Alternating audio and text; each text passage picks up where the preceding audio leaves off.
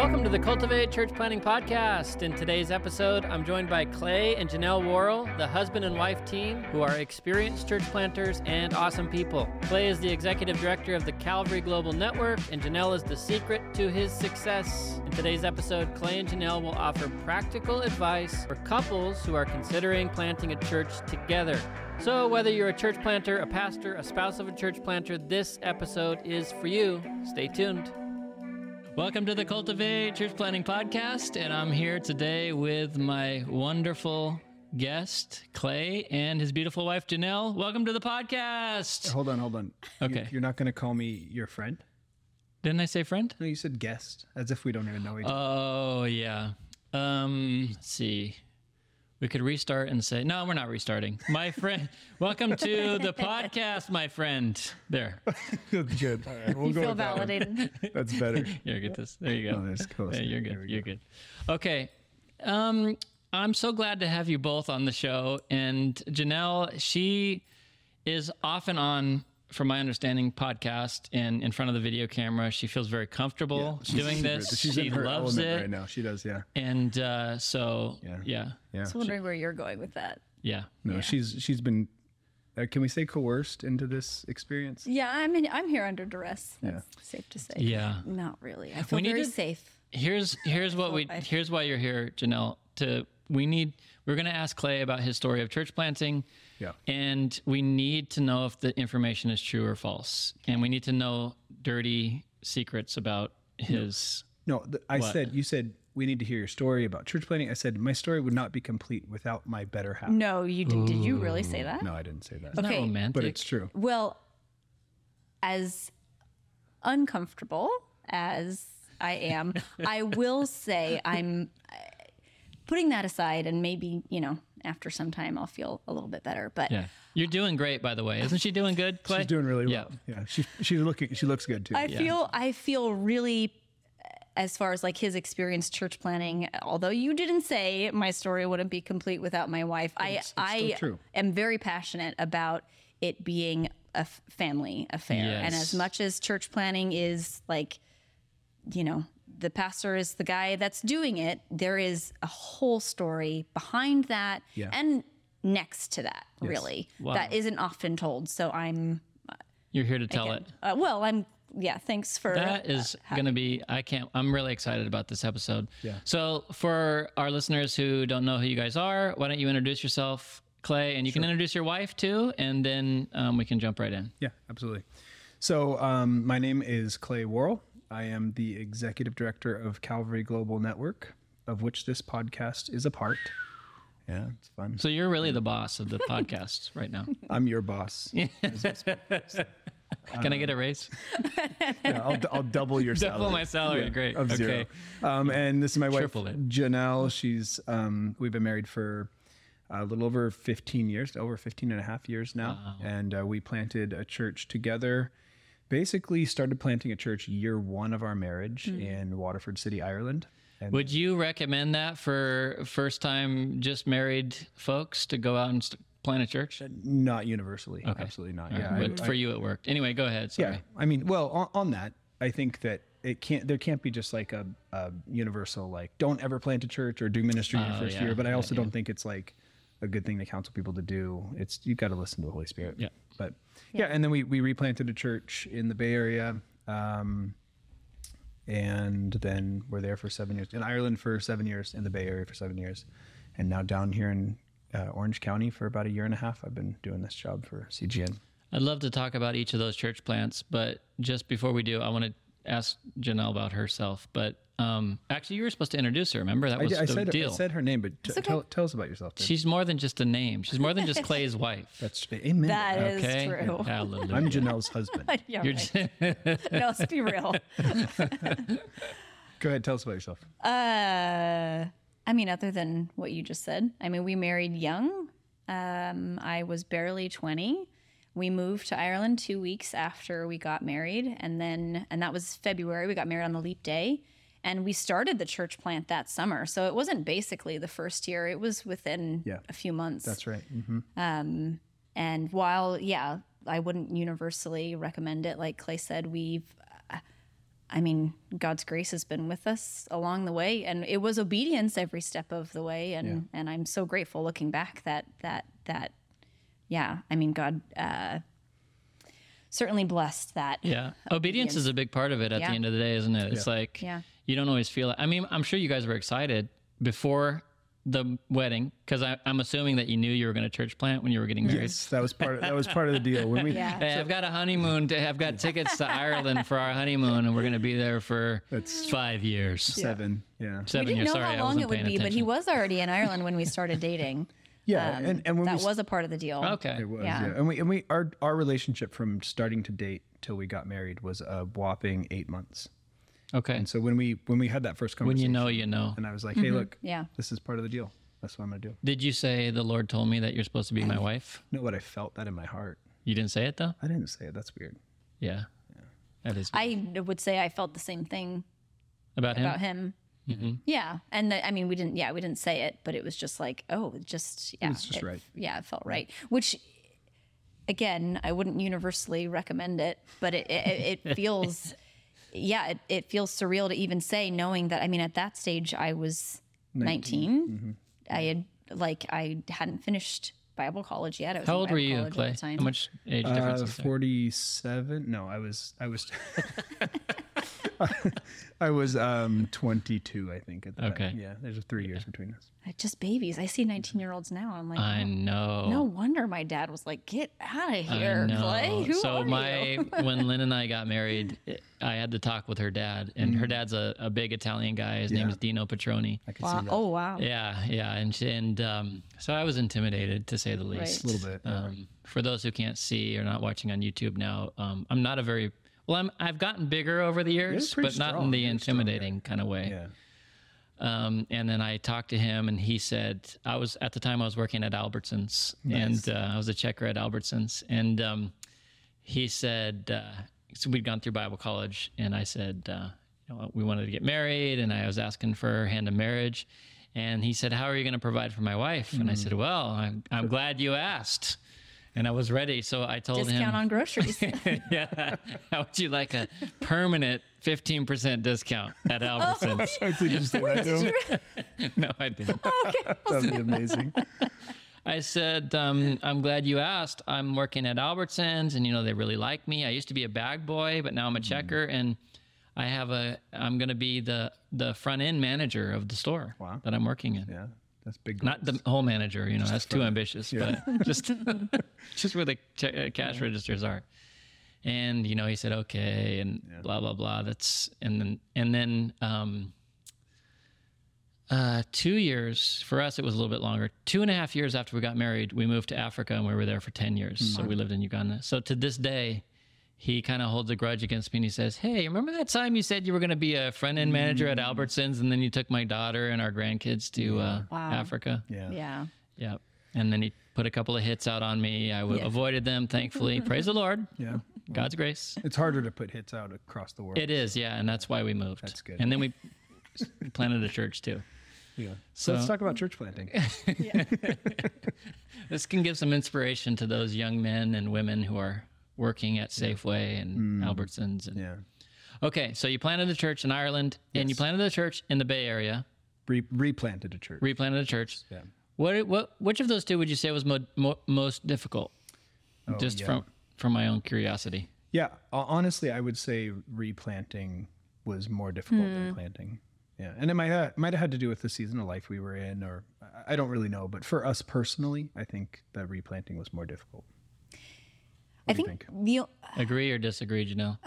Agree in some ways, but the reasons could have been, I mean, the reasons why are many. Like, we were young and naive when we were in Ireland, and it was a brand new context. And the first year that we were there, we spent with an Irish family learning Irish ministry. We were able to, how is it done here by people that do it? Mm. We didn't go in with any assumptions. We learned all of that and took the time to do that. And then, when it was... That's for being young people, that's a huge show of maturity to be able to go in to learn rather than knowing it all. Yeah, and that was the right people, too. Yeah. Andy and Trisha Nugent we're still close with them. But yeah. And they were from Ireland, and they taught you the ways, the language, because there's a lot of different kind of words they use over there. Right. Yeah. Yeah. I credit that. And I, excuse me, I talk to a lot of church planters now, you know, in my role, and I have a passion for church planting as well. And I always give this counsel to them to go, especially if you're doing cross-cultural church planting, but, always find somebody that's there, that's been there for a long time, ideally somebody who's from there originally, to learn from, and a safe space to make the mistakes you're inevitably going to make. Mm. Yeah. And, you know, I received that counsel, and I think I received it from Rod Thompson, if I remember correctly. He was at the Bible College at the time in the missions department. And we've had him on an episode talking about church planting he's in Europe. Amazing. Yeah, he was one of my mentors, and I think it was him who directed me to do that. And you know, by the grace of God, I just listened and really felt like that's what we were supposed to do. And I would have not done it. So you got that advice ahead of time. I love this because that's what we're doing right now. Church planters are listening. There's a lot of young guys, young girls out there wanting to church plant. That advice that you're saying that you got was connect with someone locally if you can to learn the culture. Mm. Yeah. And that doesn't just apply for, correct me if I'm wrong, that doesn't just apply for ministry overseas or on a mission field, but in different parts of 100%. Even the United States. Yeah, that's what I was going to say, the difference between the second round. We're both from California. And so going to the Bay, it was California. And I think maybe subconsciously we made the assumption that like that is something we know. And we didn't. And we spent like the first 2 years scrambling, like where do we live? Because the Bay was a totally different animal than Southern California. Yeah. And even then we didn't do ministry in California when we lived here. Like we grew up here, but we didn't, you know, church plant or anything. So it was like a scramble for the first little while. Yeah. And we didn't seek out those people. We didn't really know how or where, like, and again, it was all subconscious.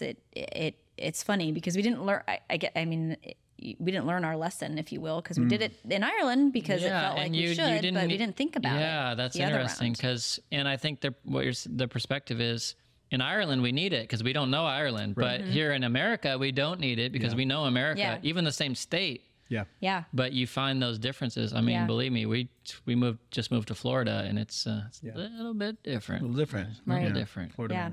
Yep. Yeah. It takes a while to find your legs for sure. Mm-hmm. Yeah.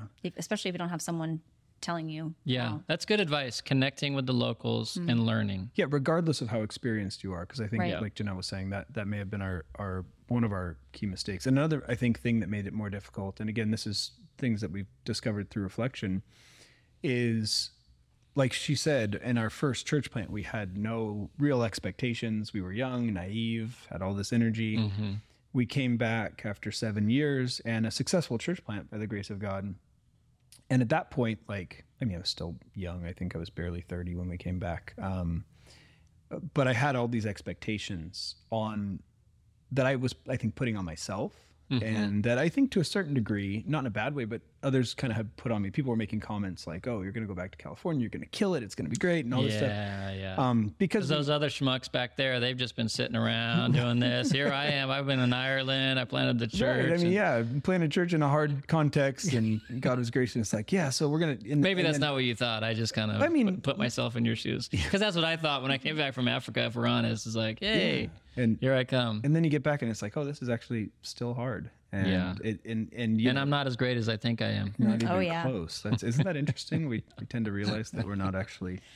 And a replant even is very different than starting from scratch. Yeah. Yes. Like there was a lot of breaking down that had to happen before that the rebuilding was able to happen. Talk about that replant just did you come into a church that had been there for a long time? It was an older church and what was the congregation size at that time? I mean, I know the Bay Area is completely different than a lot of other places that you can do ministry, but. Yeah. So the church was planted, I think actually, if I'm not mistaken, it was planted as like an independent church back in like the 60s or something like that. It became a Calvary Chapel in the 80s. It had gone through a number of pastors over the years in its heyday. And it's like, you know, kind of peak days, which was probably like late 90s. It was maybe a couple hundred people, it was never a big church. But isn't that, I mean, is that big for kind of the Bay Area with the, yeah, in the city? It's reasonable. Was it in San Francisco? We were in Pleasanton, so in the East Bay. There's big churches there. There's mega churches. The church was in Livermore to start. It was in Livermore. It was Calvary Chapel, Livermore. Yeah. Yeah, but then by the time we came in, there was some things that happened in the life of the church. They sold a building, nothing moral, nothing super dramatic, but some things that made the church kind of fracture a little bit, and the pastor and his wife were kind of, they're pretty burnt out for a while, and so the church had shrunk down to probably less than 20 by the time we got there, and mostly older people. We were the youngest people in the church apart from kids. There were a couple of couples that my kids. Yeah. And then, the whole idea of you're coming into something that's got history, that's got culture, that's got baggage. Even though there's 20 people, those 20 people probably feel strongly about the way things happen, the story of the church. Yep. In my naivety, I thought, this is great. We've got a core group and we've got money in the bank and this is going to be a great foundation. It's going to be easy. Some runway, Boy, could I not have been more wrong. Oof. Mm-hmm. Ouch. What could you have done? Let's put it this way. We're talking about marriage, family, and church planning. Yes. When you planted those churches, because both of them became successful, they became churches, and God used you guys to do it. But He didn't use you alone, just you. It was, and the point of this is, I couldn't have done it without Janelle. Mm-hmm. 100%. Right? Yeah. So what would you say would be the advantage of going into it with that kind of a partner and that kind of a team? Yeah, marriage team. I think I'll flip that first and say that you're the boss. You do what you do. Another raise. Quadruple your salary from CGN. He doesn't get paid from CGN. That's why it's in case anybody's like, oh gosh, what do they do? Wow. So he's a great podcaster.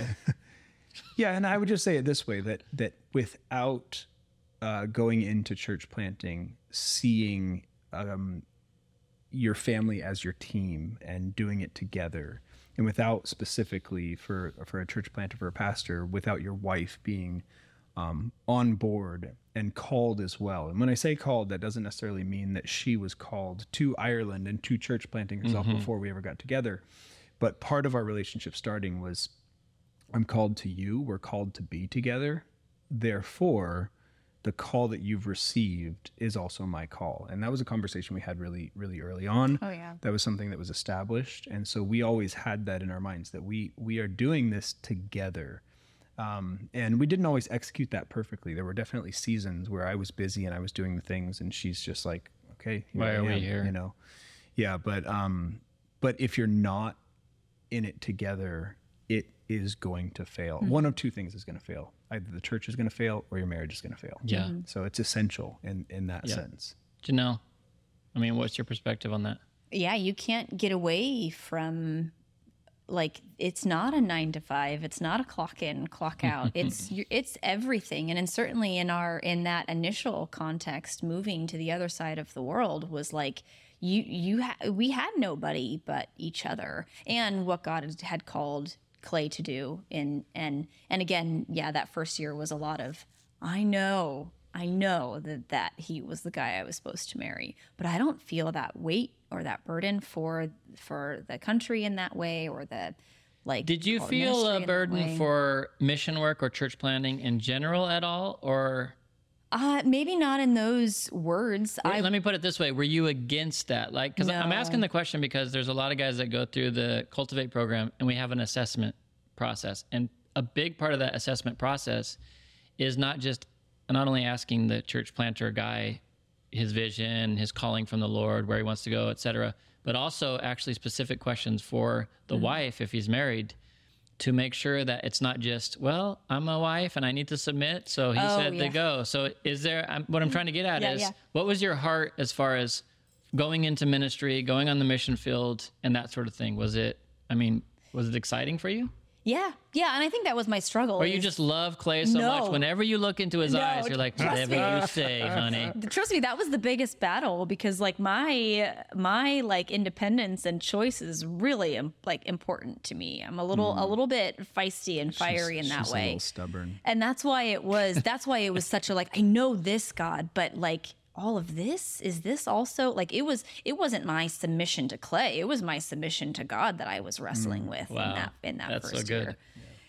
And, but I mean, you know, throughout that being in a different context, but then even being in the Bay too, like it's all of you as a person and we're one. So it's all of us. It's everything that he feels. Who does he come home to talk to about it? Yeah. Me, who is praying for him in that way that can only know those things.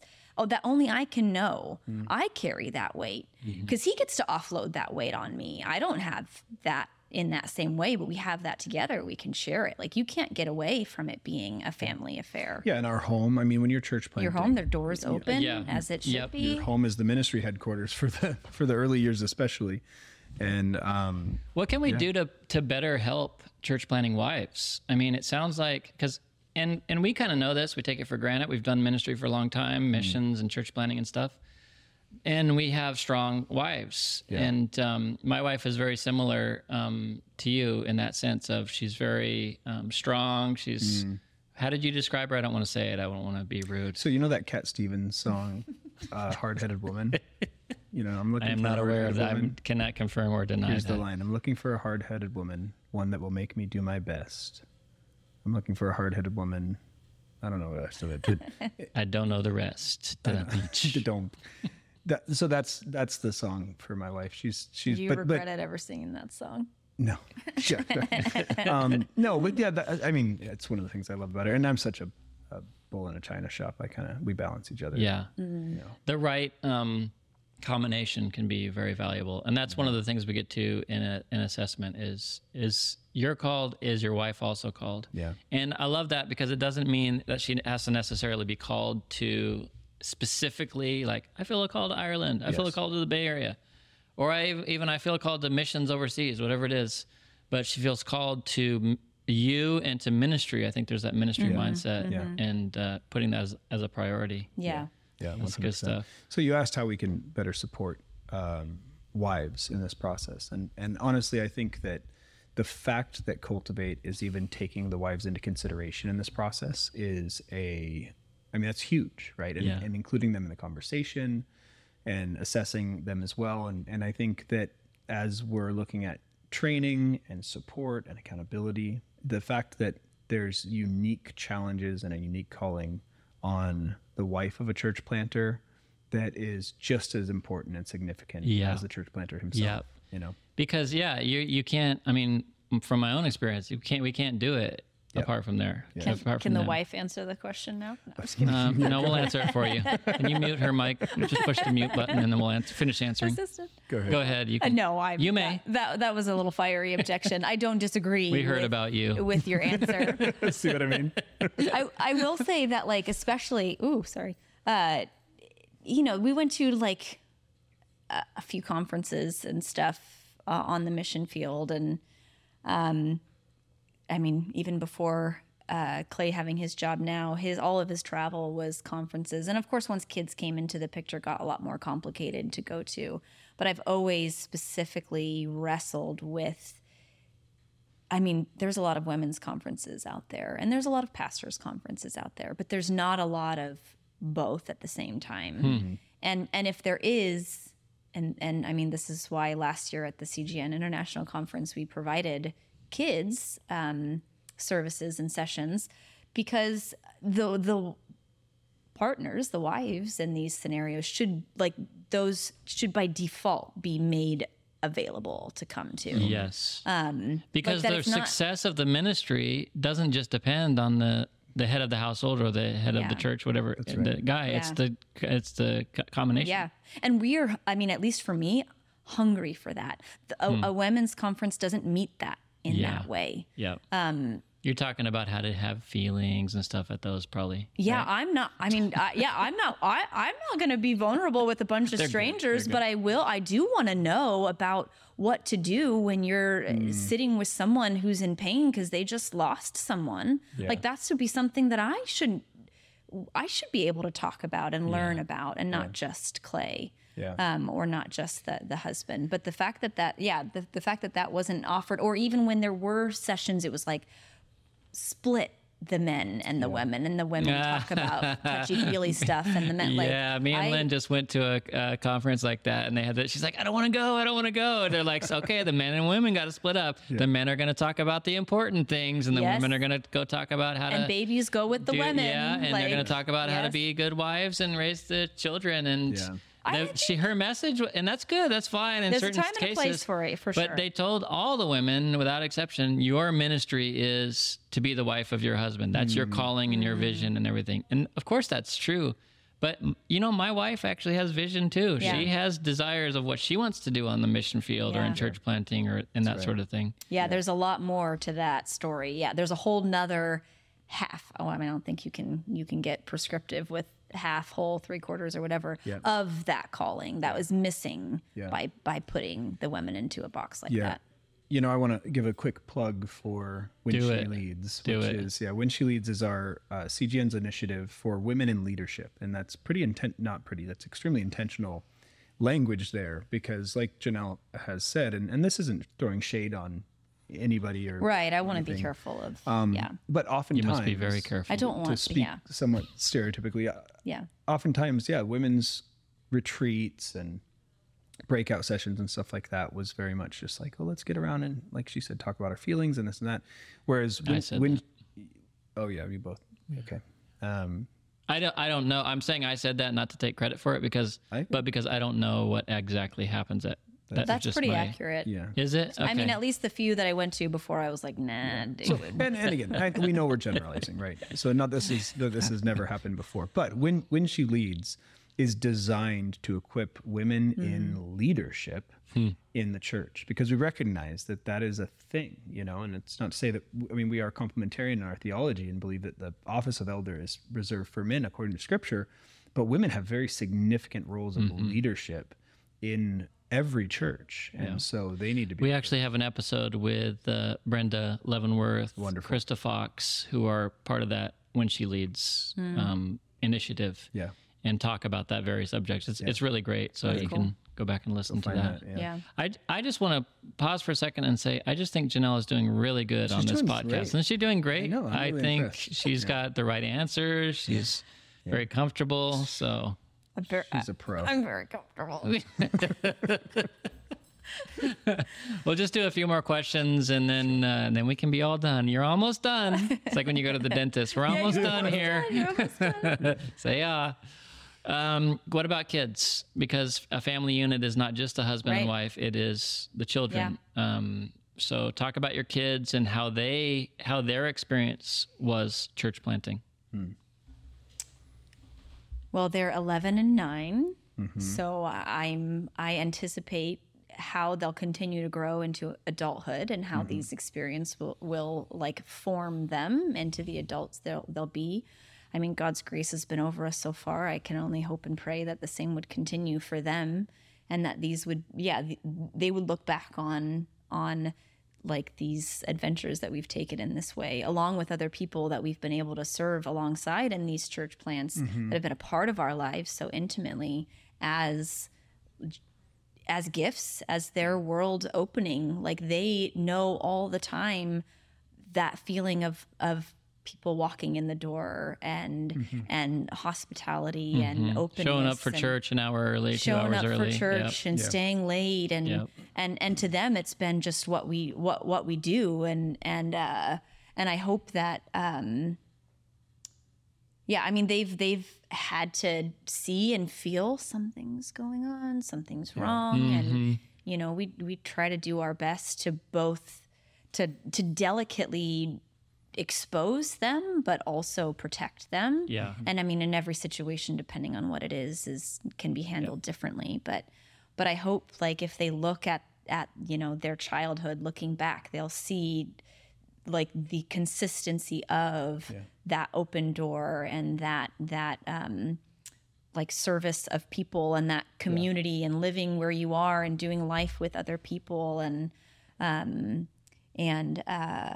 yeah, like they've certainly been a part of it and have been able to see and know more people. Have they ever said anything to you guys? Because I have a few examples of my own kids. Have they ever said anything positive or negative about ministry, the work that you do, and that sort of thing? I mean, that you can think of? If not, that's okay. There's still time because they're... No, there's the things that we've seen affect them, and this has made them resilient in a lot of ways, but I wonder if there's going to be perhaps some struggles that come with it as well, is what Janelle mentioned, the people coming in and out of our lives, because we know with any pastoral ministry, that's going to happen, right? And it feels like it may be a little bit, I don't want to say amplified, but condensed in church planting, because anybody who's planted a church, you know that the team you start with, the group you start with, usually isn't around in 2 or 3 years. And there's a high turnover rate in church plants, early on especially. Yep. And not only is there a high turnover rate, but there's a really condensed investment in the people's lives that you do have, especially if you're planting a church kind of more organically and it starts really, really small and grows like you're a family. And, and like we've already mentioned, the home is really the hub of ministry in the earlier years. And so when your children are young, especially, and they make these strong bonds, whether it be with the children of the people who are involved and a part of it, or whether it be the people themselves as like aunts and uncles of sorts. And then those people move on. And especially if that moving on is not great, if there's betrayal involved. Yeah, because it's not a church that's been there where these families have grown up in. Like I grew up in a church where the same grandparents and parents and kids, they just, we went through children's ministry together, junior high, high school. And that's a common thing. You live in the same place. Yeah. You're with the same people, but church planters, especially those who bounce around like we have and you have, it does have an effect on the kids. And I think... That's a good thing to recognize too. Yeah, we've been ghosted by a lot of people in that way, like people that have come on and dug in really, really fast and then left just as almost as quickly as they came, it seems like. And we feel it and see it, and so do they, because they've been with them too. They've been ghosted by so many people. Yeah. How many times I've heard, where did they go? Yeah. And I have to say, I think that every Sunday, don't you? I mean, plant past them, where are they? If they don't like us anymore, they're gone. Yeah. But would you rather, so we've also had the other thing where they don't ghost you. They have you over to their house. They're like, can you come over for dinner? We're like, yeah, we like you. Yeah. Don't you love the church? It's going great, isn't it? Hey, we have something to tell you. We're leaving the church. At least in that scenario, they bring you to their house. We've had it on a number of occasions where they invite themselves over to our house for dinner. We cook the meal, and then they proceed to tell us everything that's wrong with the church since they're leaving. It's like, I hope you enjoyed your steak.